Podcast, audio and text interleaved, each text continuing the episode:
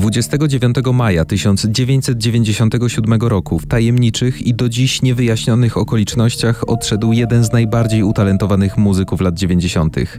Bob Dylan nazwał go wtedy jednym z najlepszych kompozytorów dekady. Jeff Buckley nagrał tylko jeden album, Grace, który do dziś jest kultową płytą. Gdyby nie tragiczny wieczór, być może byłby dziś jednym z najważniejszych artystów. Co tak naprawdę wydarzyło się wtedy na brzegu rzeki Mississippi? Mateusz Opierchał, bardzo się cieszę, że znów możemy się usłyszeć. Poznaj tajemnicze okoliczności śmierci gwiazd. Ostatnie dni legendy. Jeff Buckley urodził się 17 listopada 1966 roku w Anaheim w Kalifornii. Był jedynym synem Mary Gibbert i Tima Buckleya, sławnego w latach 60. i 70. folkowego muzyka. Rodzice Jeffa jednak nigdy nie stworzyli dla niego normalnego domu. Właściwie go nie znałem. Pierwszy raz spotkaliśmy się, gdy miałem 8 lat. Przyjechaliśmy z wizytą, ale on pracował w swoim pokoju, więc nawet nie udało nam się porozmawiać, powiedział kiedyś artysta w wywiadzie dla The New York Times. Tim Buckley zmarł po przedawkowaniu heroiny w czerwcu 1975 roku, mając jedynie 28 lat. Jeff był wychowywany przez matkę w południowej Kalifornii. Ron Moorhead, jego ojczym, był pierwszą postacią ojca w jego życiu i ojcem przyrodniego brata Korea Moorheada. Buckley, brat Corey i jego matka wielokrotnie krążyli po różnych domach w hrabstwie Orange i okolicach. Nie mogli znaleźć swojego miejsca. Dorastając, Jeff używał imienia Scott Scotty Moorhead. Dopiero po śmierci ojca wybrał Buckley i jego prawdziwe imię, które znalazł w akcie urodzenia. Członkowie jego rodziny jednak wciąż nazywali go Scotty. Jako dziecko Jeff bardzo często śpiewał w domu i ćwiczył wokal ze swoją mamą, która była zresztą klasycznie wykształconą pianistką i wiolonczelistką. W wieku 6 lat znalazł w szafie swojej babci gitarę akustyczną, na której zaczął uczyć się gry, a w wieku 12 lat postanowił zostać muzykiem. A swoją pierwszą gitarę elektryczną otrzymał, gdy miał 13 lat. Po ukończeniu liceum w 84 uczęszczał do Musicians Institute w Hollywood, gdzie ukończył roczny kurs w wieku 18 lat, ale nie do końca mu się tam podobało. Jak mówił później w jednym z wywiadów, chciałem stać się lepszym muzykiem, a nauka w tej szkole okazała się tylko stratą czasu. W ciągu następnych sześciu lat Buckley grał na gitarze i śpiewał w chórkach w kilku zespołach. Obracał się w przeróżnych gatunkach, od jazzu, reggae i roots rocka po heavy metal. A wtedy też po raz pierwszy próbował swoich sił na scenie. Ważnym momentem w jego muzycznym życiorysie było spotkanie w Los Angeles Herba Coena, byłego menadżera jego taty. Zaoferował mu nagranie i zrealizowanie taśmy demo. Efektem tej krótkiej współpracy było wydawnictwo Babylon Dungeon Sessions. Jeff i Herb wierzyli, że materiał zainteresuje którąś z wytwórni muzycznych. Tak się jednak nie stało.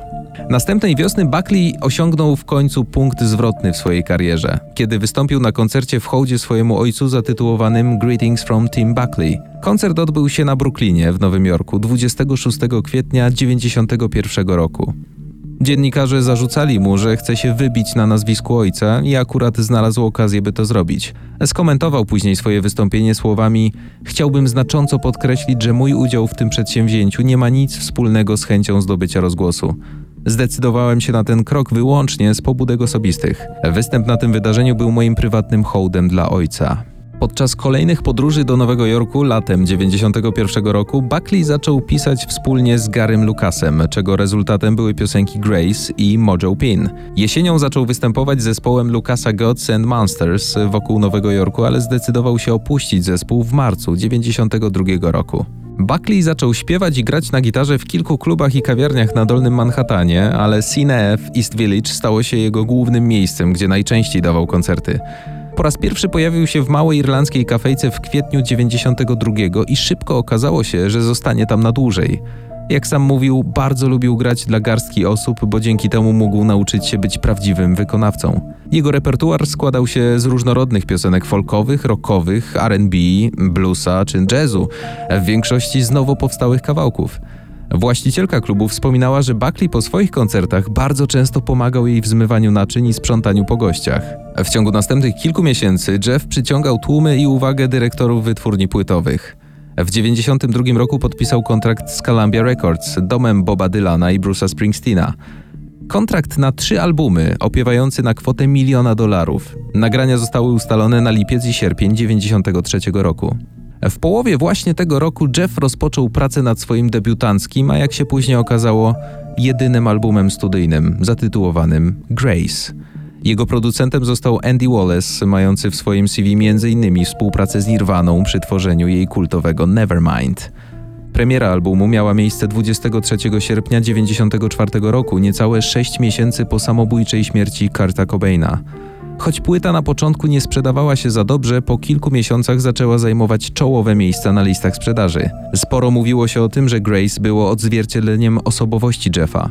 Część dziennikarzy w związku z jego bardzo tajemniczym charakterem i stylem bycia, specyficznym stylem bycia, widziała w nim swoistego następcę lidera Nirwany na muzycznym rynku.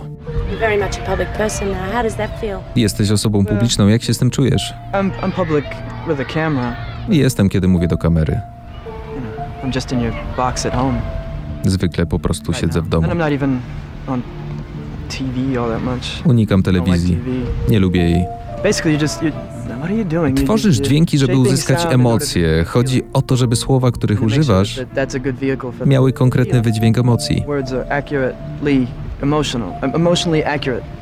Mówił w wywiadzie dla australijskiej stacji Jeff Buckley. Grace zawierała siedem oryginalnych piosenek i trzy covery. Wykonana przez Buckleya wersja Hallelujah, cover Leonarda Cohena, znajduje się na liście 500 największych piosenek wszechczasów magazynu Rolling Stone. Płyta zyskała uznanie wielu szanowanych muzyków, w tym członków zespołu Led Zeppelin, którzy mieli największy wpływ na Buckleya.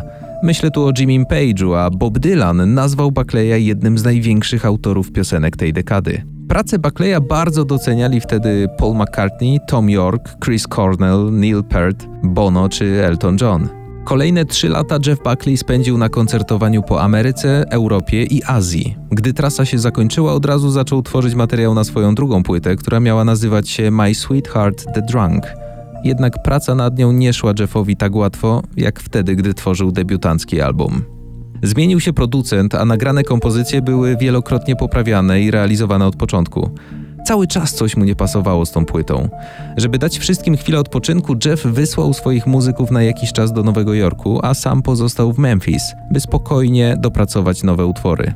Umówił się z muzykami, że 29 maja spotkają się na próbie i powrócą do nagrywania. Tak się jednak nie stało. Był słoneczny, gorący dzień w Memphis. Jeff Buckley wraz ze swoim zespołem, który powrócił tego dnia z Nowego Jorku, poszedł ochłodzić się w przepływającej przez miasto rzece Wolf, będącej kanałem wodnym Mississippi. Buckley ubrany w dżinsy, podkoszulek i buty udał się w kierunku wody. Keith Foti, roadie zespołu Buckleya, pozostał na brzegu. Foti wspominał w późniejszych wywiadach, że Buckley nucił sobie w tamtym momencie refren utworu Whole Lotta Love Led Zeppelin, jego ukochanej kapeli. Gdy na chwilę odwrócił wzrok, Jeffa już nie było. Przepadł, dosłownie. Kif szybko podbiegł do brzegu, by go ratować, ale prąd rzeki porwał Buckleya. Jeff po prostu wskoczył do wody, bez krzyku, bez słowa i zniknął. Ciało Jeffa zaplątane w gałęzie zostało odnalezione sześć dni później przez jednego z turystów podróżującego po rzece łodzią American Queen. Sekcja zwłok Buckleya nie wykazała żadnych śladów narkotyków ani alkoholu w jego organizmie, a śmierć uznano za przypadkowe utonięcie. Oficjalna strona internetowa Jeffa Buckleya opublikowała oświadczenie, że jego śmierć to nie było samobójstwo. Posiadamy raporty policji i lekarza sądowego oraz zeznania świadków, z których wynika, że było to utonięcie spowodowane nieszczęśliwym wypadkiem. 30-year-old Jeff Buckley disappeared last week after a friend saw him jump into Mississippi fully clothed. Despite several searches by police, it was a tourist on the American Queen ready to set sail on a cruise for St. Louis who finally spotted Buckley's body. Śmierć Jeffa Buckleya była ogromnym szokiem nie tylko dla jego fanów, ale dla całego muzycznego świata. Dave Laurie, menedżer artysty, na kilka tygodni przed wydaniem biografii Buckleya udzielił wywiadu radiostacji NPR, w którym zdradził, że zachowanie Jeffa dwa tygodnie przed śmiercią było nieobliczalne. Próbował kupić dom, który nie był na sprzedaż, próbował kupić samochód, który nie był na sprzedaż. Oświadczył się John, swojej ówczesnej dziewczynie. Starał się nawet o pracę w zoo w Memphis. To było dużo dziwnych rzeczy, nietypowych rzeczy dla niego. Myślę, że było w nim pragnienie ustatkowania się. Chciał normalnego życia, zdradził menedżer. Jeff Buckley był niezwykle utalentowanym muzykiem i niesamowicie skromnym człowiekiem. John Legend kiedyś powiedział o nim: Wielu się nim inspirowało, ale żaden nie potrafi zabrzmieć jak on. Chciałbym być tylko facetem z gitarą, nie potrzebuję, by ludzie o mnie pamiętali, ale mam nadzieję, że moje piosenki zostaną w pamięci ludzi. Tak mawiał Jeff Buckley. Wróćcie dziś do płyty Grace i wspomnijcie jednego z najważniejszych muzyków wszechczasów, który jednym albumem potrafił zainspirować kolejne pokolenia artystów. Mateusz Opyrchał, dzięki i do następnego.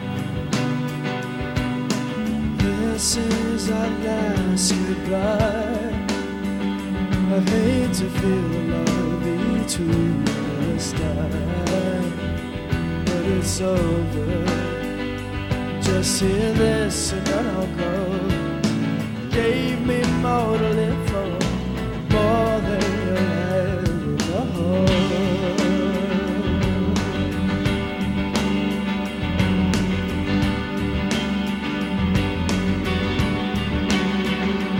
Well, this is